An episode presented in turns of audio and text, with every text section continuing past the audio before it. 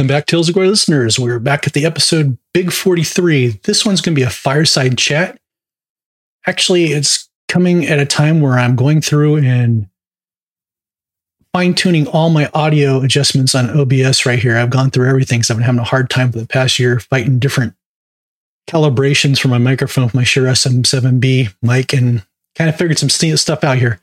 I Had to quit listening to YouTubers, had to go research what the, each different filter did, like the gains, the compressors, and all that good stuff did for my microphone to get a better sound. So I spent a day with that today, and I was going to do a test fire. So meanwhile, there's no sense wasting some good test and broadcast time. So um, on episode 43, we're actually going to go through. I've been thinking about this for a while, just for fun. Um, I have this book, "Interview with an Exorcist," by Father Jose Antonio Fortea. What I like to do is go through and look how different theologies differ between Catholicism and Protestant. And it's not so much difference between Catholicism and Protestant. Let me correct that thing between let's lump the Catholicism and the Western Church Protestant into Western Church and define that. And the difference between the Western Church thinking, which Catholic Protestant, of the supernatural and demonic, versus what the Second Temple Hebrews believed. And again, I covered this in my book, cosmology and demonology in Genesis 1 through 11. So if you guys have that book and based on what you know, let's read through here and see where we go. Oh my gosh, yeah, that is kind of not the, the view the second temple Hebrews had about their their spirituality and demonology and angelology. That's our mileage really differs right now. So let's do this here. Let me pull up Interview with an Exorcist. I think it's a well written book, has great information. But let's see how our mileage differs from Second Temple Hebrews to what current exorcists believe. So I'm going to jump over to the bottom of page 59 and item 53 in Fortea's book. Why does sacred scripture say that demons are in the regions of the air? Put on the whole armor of God that you may be able to stand against the wiles of the devil.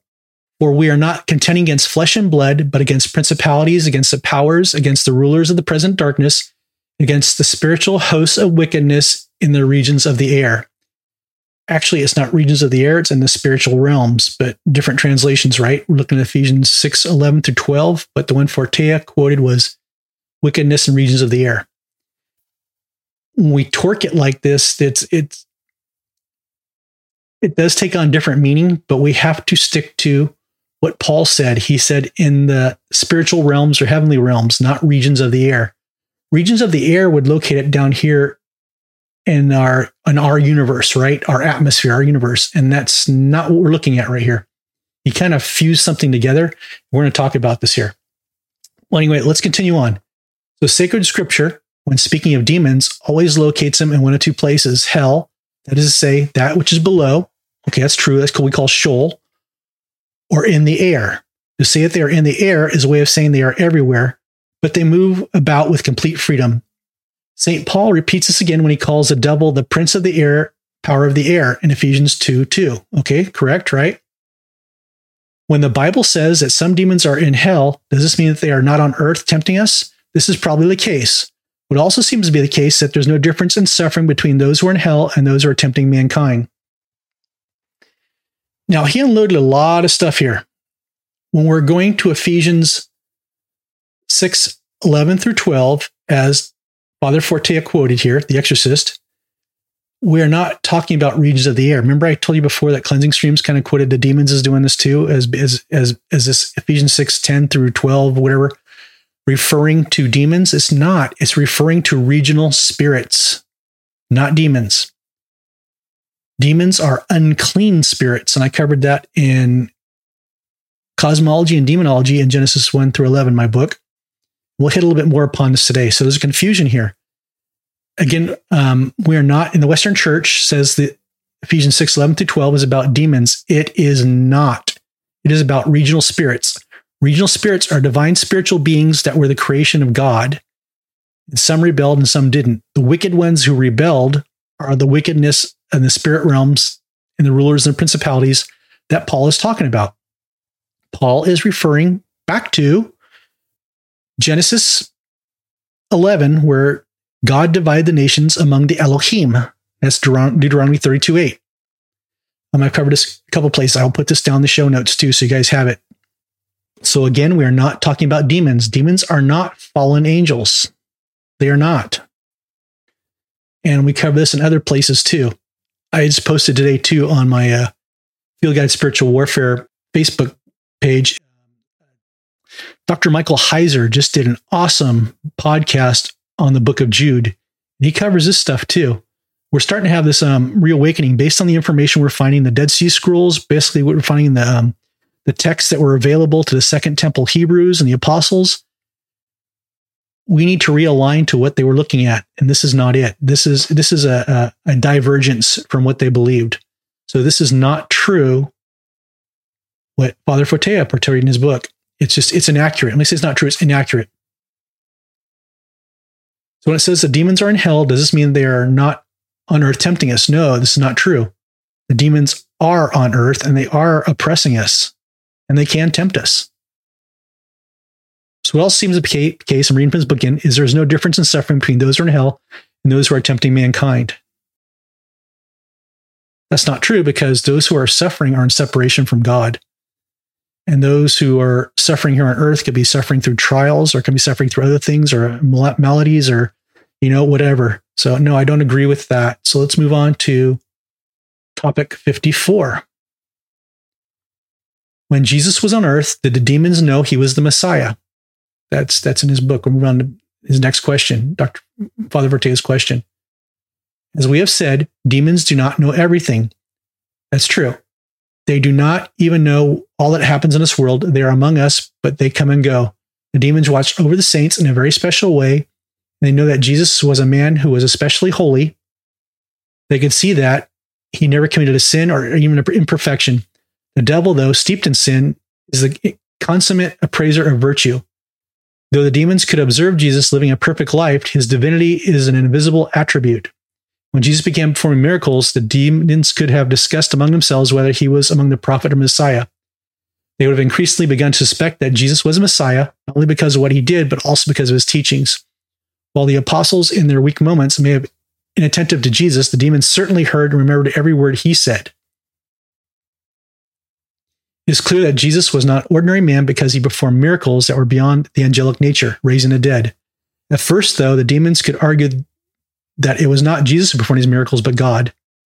Though they could not distinguish whether he did them by his own power, they only saw their effect. But it soon became clear to them from all the biblical and theological signs, all the miracles, and Jesus' goodness that this man was the incarnate God.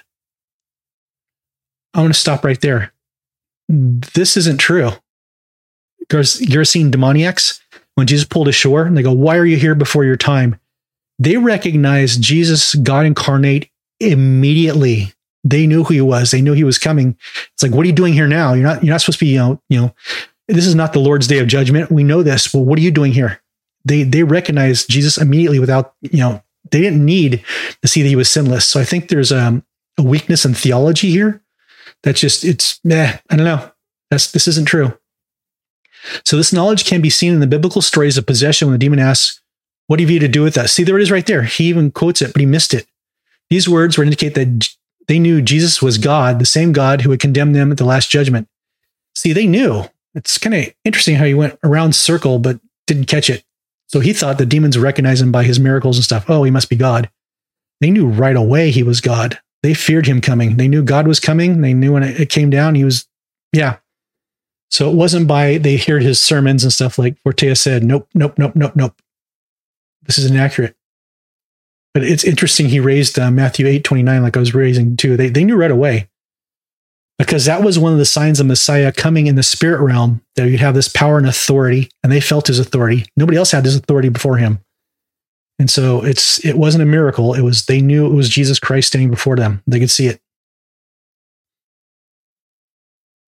Plus, they could see in the spirit realm. They could see who Jesus was. They could they could see it. You know, he probably had a different look to him in the spirit realm when they're looking at this guy. It's like, oh my gosh, it's Jesus. We're, we're doomed. Is this the is the is this the day of the Lord? You know, are you going to wipe us out now? And that's what they're asking. So 55. Another question. What order do the three temptations of Jesus in the desert follow? Is there any significance to this order? I'm going to answer yes, but I want to see what this this Fortea says. In the Synoptic Gospels, we see how the devil tempted Jesus in the wilderness immediately prior to the start of his public ministry. These temptations were those of bread, power, and worldly recognition. Now then, why would the devil tempt Jesus to worship him when he did not give him a chance to break his fast? In the end, why did he tempt Jesus with jumping off the pinnacle of the temple? If Jesus already had rejected the glory of the whole world, why is the devil's last temptation seemingly so minor? At first, it seems logical the devil's temptations of Jesus would have started with the greatest sin, and not achieving this, the devil would have moved on to lesser sins. So, if he would first tempt Jesus with idolatry and follow up with something that is not even a venial sin, such as breaking a voluntary fast.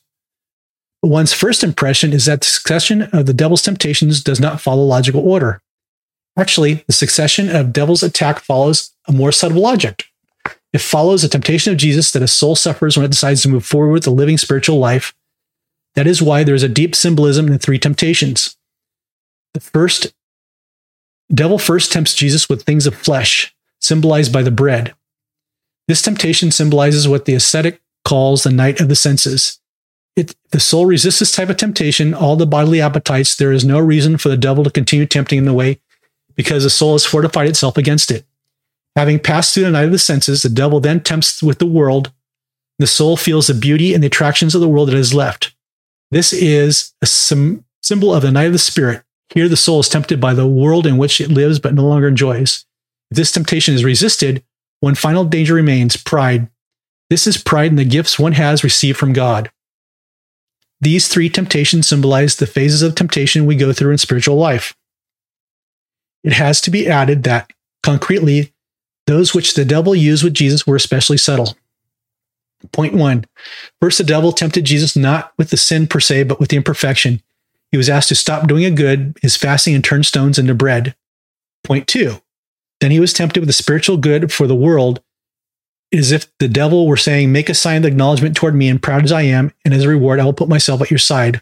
All he asks you, acknowledge me, and I will help you in your work of saving souls. Are you not humble? Are you not capable of lowering yourself a little more for the eternal goods of, of souls? This temptation is packed with tremendous spiritual meaning. Jesus was not asked to stop being God. He was only asked to humble himself a bit more. Could not the just one who had so many sacrifices for souls make one more?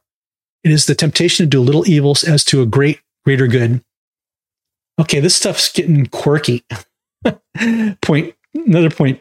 The final temptation is that of pride. To publicly be recognized is to prescind from the fact that as God in his time who exalts his servants. Here the devil is saying, even though God decides a time and the moment, why not bring the moment forward? Why remain in obscurity when so much good can be done by coming out to the light in a glorious, spectacular way? We can see that this third temptation is the most complex and subtle of all. Okay. The temptation, this is me speaking, the temptation with the devil in the desert after he was the Holy Spirit entered him was to Jesus had to experience all the failures of this of, um, of the Son of Man, right? Israel. Israel failed in a desert. Israel failed with the manna. They failed. Give us food. Give us food. We're hungry. So when Jesus fasted for 40 days, he had to be tested just as the Israelites were tested and had to pass. And it's just, you know, every one of those steps along the way, you know, Satan was quoting what? Satan was quoting Psalm 91. You know, um, call your angels before you. Like, I'm not going to tempt my Lord, my God. You know, and it's something that they they failed in the desert, right? They made the, the golden calf and all this other stuff. So Jesus didn't fail with um, you know, sitting towards idolatry or anything else. He goes, No, I'm going to steadfast on my God and I'm not going to tempt him and I'm going to stay to the law.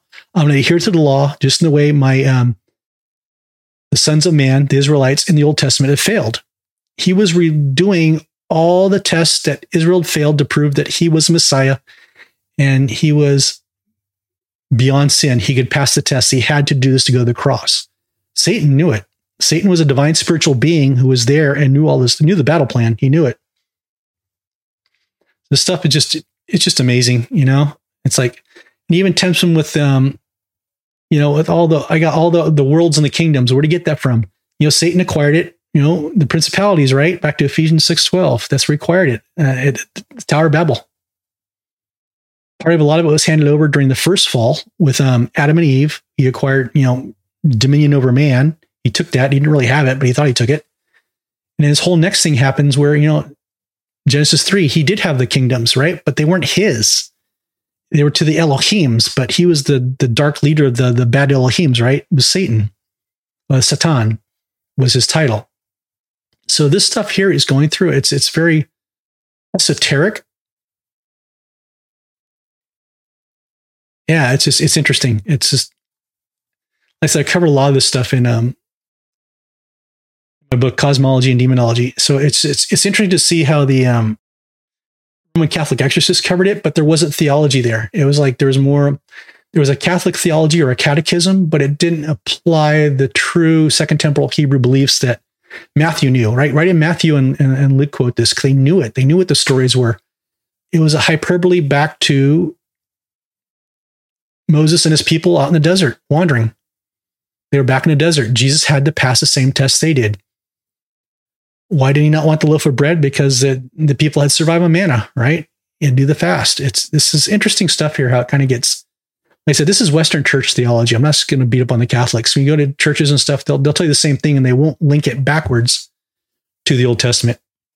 So, anyhow, I'm going to make this short because this was going to be a mic test. And I'm going to do some editing to make sure I got the mic right. But, you know, if it's interesting to you guys for a fireside chat, I might go through this book and do it some more because there's interesting stuff. I might do it more laid out, more thought out, and just jumping through and picking stuff out. Anyhow, Love you guys. Thanks for tuning in. Have a great 4th of July. Don't lose your thumbs. And God bless you guys. God bless America. Amen.